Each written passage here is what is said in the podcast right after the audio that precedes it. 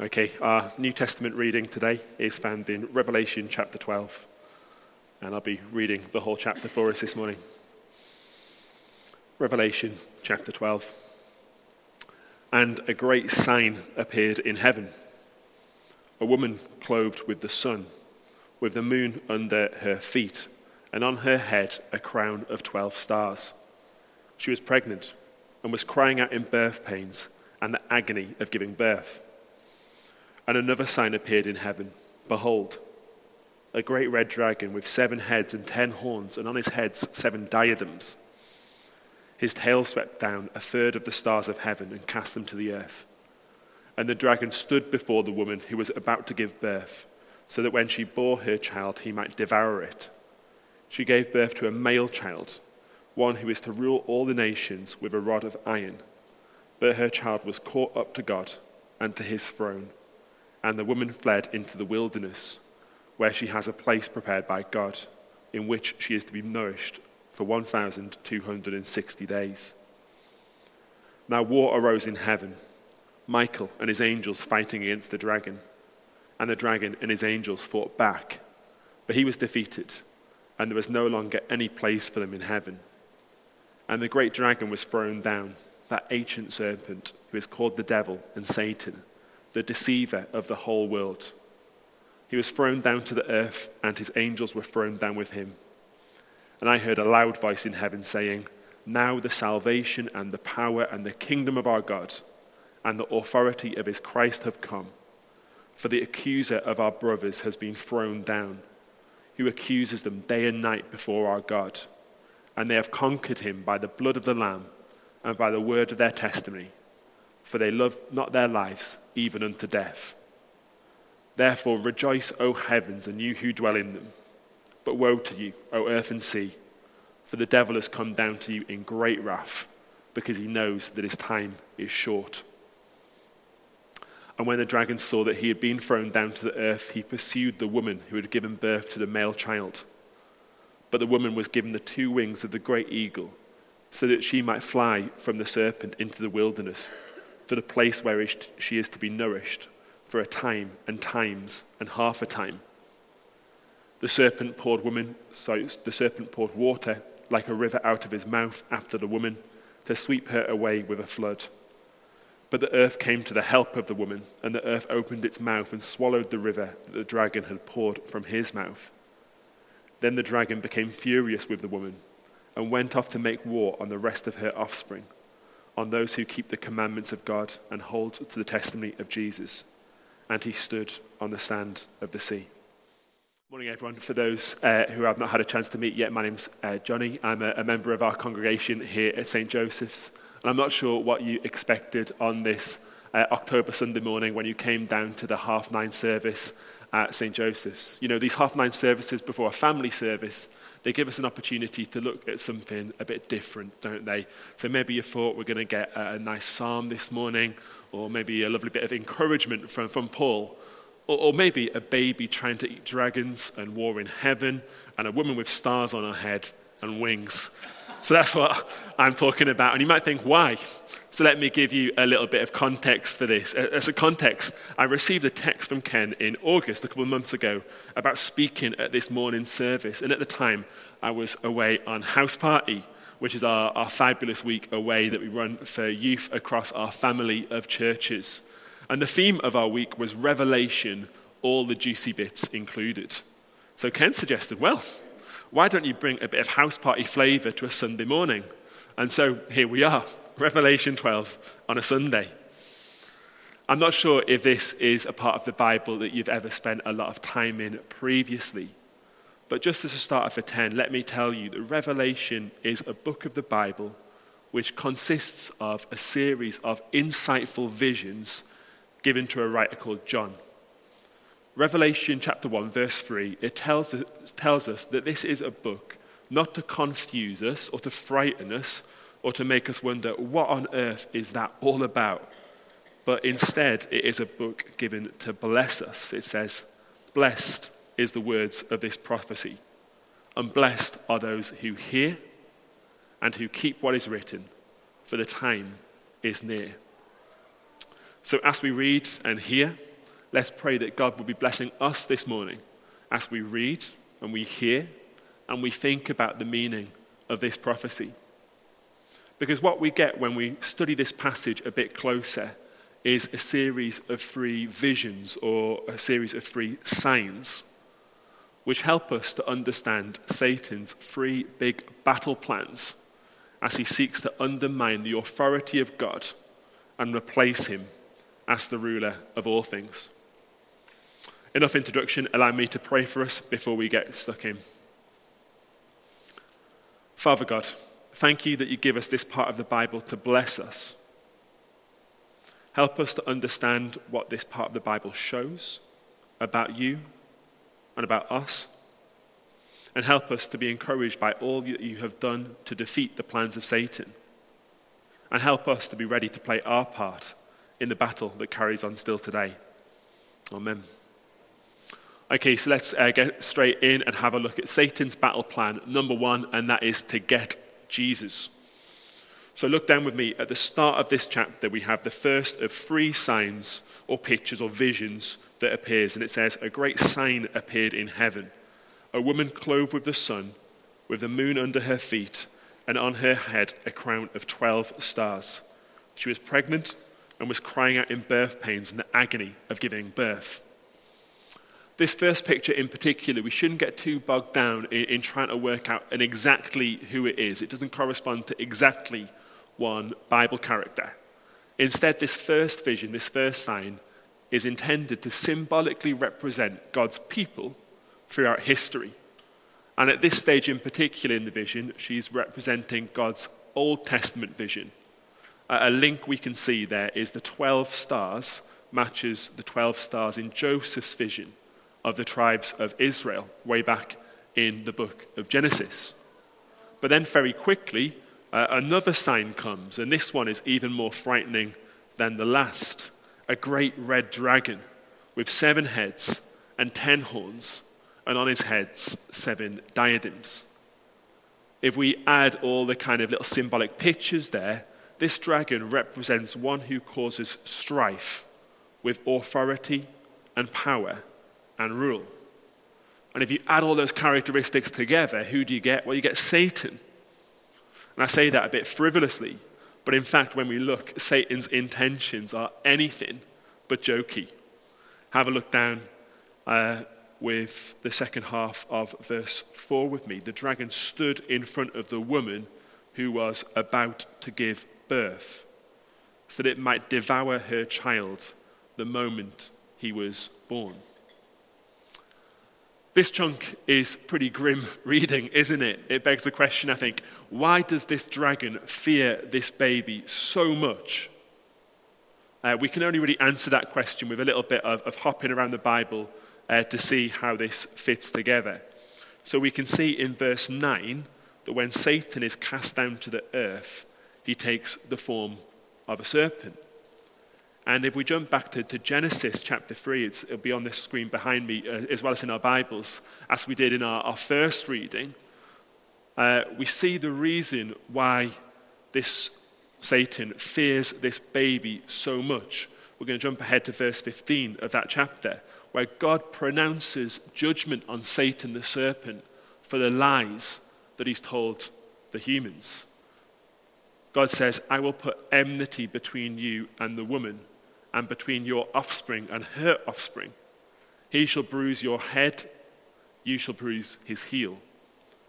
God is telling Satan that the day is coming where you are going to be defeated. Your head is going to be crushed.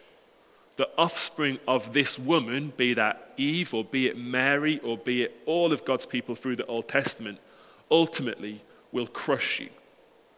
So he's there crouching, ready, waiting to pounce. He's ready to do anything that he can to stop the God baby becoming the God child, becoming the God man, and eventually the God dying on the cross. And if we think our way through the gospel narratives, we can see how that was true. How he does everything he can to try and stop Jesus. So he tries to have him murdered by command of Herod just after he was born. But God warns Joseph in a dream and they fled. Or they cross paths years later in the wilderness. And he tries to tempt him to take the easy way out and bypass the cross on his way to glory. But Jesus stands resolute.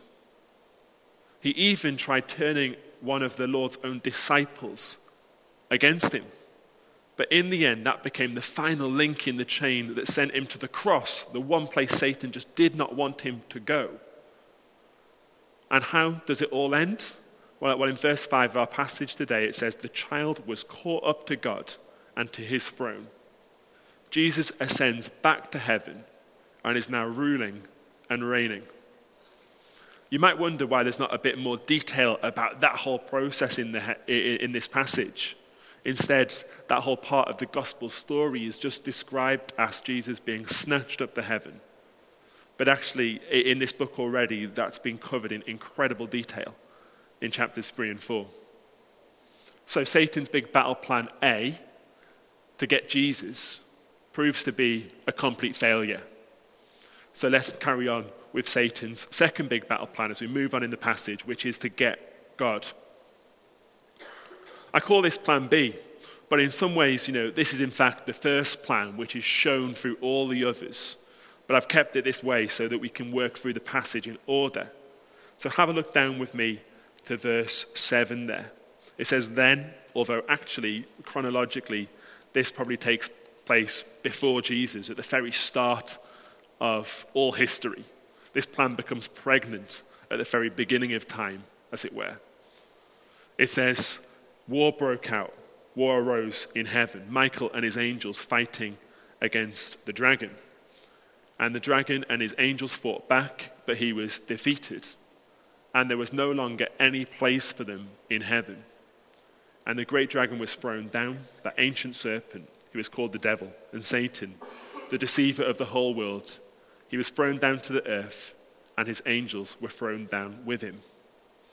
So, what do we see here? Well, we see a, a great battle, a war, in fact, in heaven bet- between, uh, on the one hand, Michael, who we read in the book of Daniel described as a great prince who leads the angels loyal to God, and on the other hand, the dragon, Satan, and the angels loyal to him on the other. Elsewhere in Revelation, in, in chapter 9, we see Satan described as a fallen star and in verse 4 here, a third of the angels fall with him. But the angels loyal to God are victorious, and Satan is hurled to the earth, linking again to how we saw him portrayed as a serpent in the Genesis account. It is this decisive victory from the angels loyal to God which establishes the balance of power firmly in favor of us, firmly in favor of Christ, which we then see played out in the rest of the Bible, and especially in the gospel accounts. In fact, in the gospel, in, in the book of Mark, when Jesus explains how can he cast out demons, how can he cast out the devil, he explains no one can enter a strong man's house and plunder his goods unless he first binds the strong man. To be clear, Satan is the strong man. But his power, while not yet eliminated, is bound by the greater power of God. So, plan A, get Jesus, big failure. Plan B, get God, even bigger failure. Well, if you look down at verse 12, you can see Satan is pretty wound up and furious. Verse 12, he knows his time is short. He knows his complete defeat and destruction is on the horizon, it is nigh.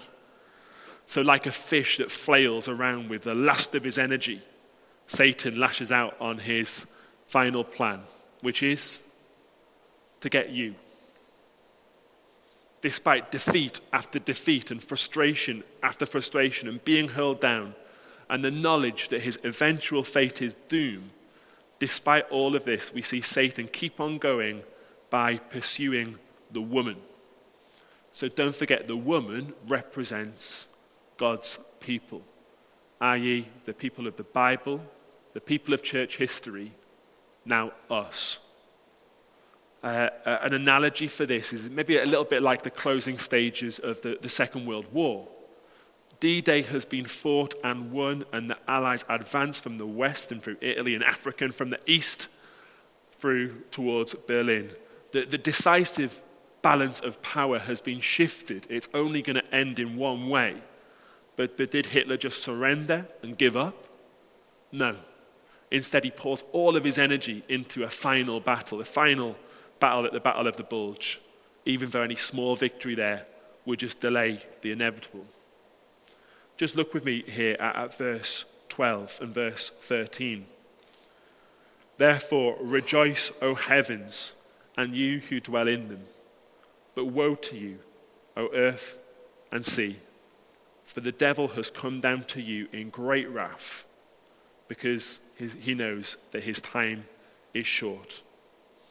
And when the dragon saw that he had been thrown down to the earth, he pursued the woman who had given birth to the male child.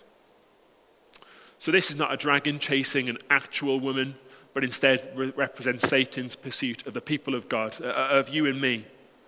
And actually, if we look closely at this passage, we can see what Satan's tactics are as he does that. Look down at verse 10, where he is described as the accuser. Likewise, in verse 15, when the serpent spews up a river, it's actually a river of deceit and lies that attempts to wipe the woman away. This works in, in three ways. Firstly, he had accused us in front of God, saying things like, How can you possibly think these people are worth saving? Have you not seen them? As if they're worth the effort. Just get rid of them. But we can have confidence. We know the response that God gives to this. His love, his covenant are secure, and Satan is cast aside. Or he accuses our minds that we are wrong about God. He tells us that he can't be trusted, or that he doesn't answer prayer, or just doesn't know what he's doing. And his final method is even more subtle and potentially deadly. He accuses us in our conscience. He capitalizes on us in our darker moments and creeps up on us and says things like, Ha, you call yourself a Christian when you've just done that? Look at you. You are a failure. Just give up. I wonder when you think of Satan, what you think of, you know, hunky guy maybe, big and red, pointy mustache, trident, a supernatural beast with earth shattering powers. Well, in fact, this passage shows us that his strength lies in his subtlety a few whispering accusations, softly but slowly undermining the confidence and faith of believers. So, how does God respond to this battle plan? He does so by offering his care and protection and a guarantee of the survival of the church. We see in verse 14 the woman is given the wings so she can fly into the wilderness. This picture should make us think back to the Old Testament and Moses and God's people being taken care of by daily deliveries of manna. Hopefully, you can maybe see some parallels there between their situation and ours. How the wilderness was a time of preparation, how they hadn't yet reached their final destination Yeah, just like, just like we haven't. You know, one of the things we've seen in our studies midweek at the moment in the book of 1 Peter is how that we are exiles. We are in the wilderness. We are awaiting our final heavenly, heavenly destination. And that the wilderness can sometimes be a place of testing and hardship, just like life for us now as Christians can be a place of testing and hardship, but also a place where we can experience God's care and love. Just look down with me again there to verse 14. It says, The woman was given the two wings of the great eagle so that she might fly from the serpent into the wilderness to the place where she is to be nourished for a time and times and half a time. You might be confused by the bit about time there, the, the time there which represents three and a half years, or earlier on is described as uh, 1,260 days. Elsewhere, it's described in Revelation as 42 months. It basically represents the rest of human history. We shouldn't be counting down the days the rest of human history from the ascension to the end of time. In this time period, the church will ultimately, in a big picture sense, be secure and survive. I think this should convince us, therefore, of two things. Firstly, if we're, we're buying the claims of new atheists like Richard Dawkins or Christopher Hitchens, that religion will eventually die out and the society will uh, shake itself free of some kind of God delusion, then this passage is all bad news for that viewpoint. In, instead, this passage convicts us that the worldwide Christian church will never die. Its eternal security has been guaranteed by God Himself. But secondly, we should notice that that guarantee is not offered to any other human institutions, be that Newcastle United or, or, or my favourite Sunderland Football Club or the British Empire or United Kingdom or, or European Union. No other institution is guaranteed to last forever. And therefore, we've got to proportion the amount of meaning and faith and confidence we place into these institutions. History shows us that kingdoms come and kingdoms go. Only the church, with Christ as its head, has eternal security. That security of the church as a whole, however, is no guarantee of the peaceful existence of any individual member. And we see that work out in practice when we look at the world, don't we? Whether that's Christian friends who are painfully pulled away from the gospel because they're distracted by lies about themselves or about God or about the world. And we see it in the opposition that gospel, the gospel faces, both in our society and in the world. And sadly, nor is it a guarantee that the church will be a perfect institution. And when we look at the church throughout history and we look at the church today, unfortunately, all too often, our ideas and the idea of, of many of society, of what the church is like, is clouded by the sinfulness of its members. Uh, and ultimately, that comes back to me and it comes back to you, doesn't it?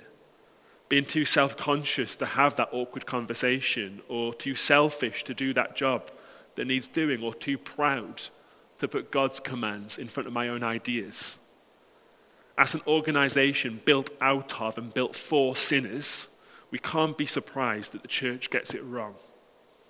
But it's important that we don't lose faith in the God given power and the job that the church receives that we see here. Nor should we judge Christ on the behavior of Christians. So, how do we respond to these battle plans? Well, we better get ready with our own, shouldn't we? So let's look down at verse 10 and verse 11 to see our three weapons in the battle to overcome Satan. So, firstly, we read of the blood of the Lamb, our ultimate weapon in this battle, the foundation of all of our plans. This phrase here gets us thinking all the way back to the cross, and back in particular to Revelation chapters 4 and 5, where we see how Jesus redeeming death on the cross is the only thing that can bring us back to God. It is the blood of the Lamb that means we can have confidence to ignore Satan's false accusations towards us. When he tells us lies, we can say to him, Where death is your victory? Where death is your sting? Our plan A, when Satan reminds us of our guilt, well, we, we remind him of God's forgiveness. I've been really struck by the implication of this for our thought life. Instead of blindly accepting the accusations of our conscience, we, we don't sometimes realize that our conscience can tell us lies. But instead, we must, as Paul describes it, take every thought captive and examine it against the measuring stick of God's truths and the gospel. As I say, I've, as I've come back to this passage, looped around on it a second time in preparing for today, I've been struck by this even more. How actually we have a responsibility to speak the gospel truth to ourselves just as we would to a Christian brother or sister. Our second weapon, our second battle plan, is the words of their testimony, i.e., God's truth. Every time we speak about God's words and deeds, we overcome Satan. He hates what we are doing here. And this is one of the reasons why having things like memory verses up our sleeve can be such, such a useful thing to do. So that when we're faced with a situation of temptation or frustration or desperation, we can be armed and equipped by a truth from God rather than listening to that whispering lie of Satan. And lastly, look at me at the second half there of verse 11. They loved not their lives, even unto death. Wow. There's a, there's a kicker, isn't there? It was all going well. Then we've got martyrdom, we've got death. They were, they were even willing to die rather than to turn away from the truth of the gospel. But when we think more about it, when we think back through the gospel story, when we think of the story of Acts and the example of Stephen, or of Christian history uh, from guys fed to lion or burnt at the stake, or, or sadly recent examples like Yazidi Christians killed in Iraq and Syria by ISIS, we see that martyrdom has been a part of the story of the church all the way through, hasn't it? And why is that? Well, it's because for the Christian, there is something far worse than, than physical death now. And that's drifting away to God through eternal death. So, the first two battles that we've seen, we can have absolute confidence about the outcome. However, that last one, to get you, well, the outcome is up to you, the, the choice we face. Will you enter the battle and overcome Satan by following and trusting the Lamb? The Lamb who took on the very worst that Satan had to offer and walked away unscathed? By following his example we can have absolute confidence in the outcome. In a moment, I'm going to pray for us as we close. But before, I do, let me give you a minute to think about your week ahead. Have a think about what action might you need to take this week to enter this battle, to fight this good fight.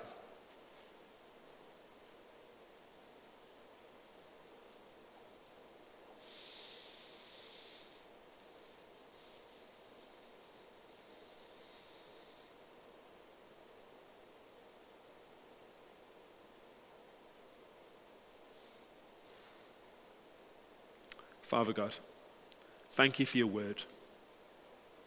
Thank you that we can have confidence in your defeat of Satan and control of his power. Help us to be ready to play our part in the fight with eyes fixed ahead on the time to come when you will wrap up all history and bring us perfectly to you. Amen.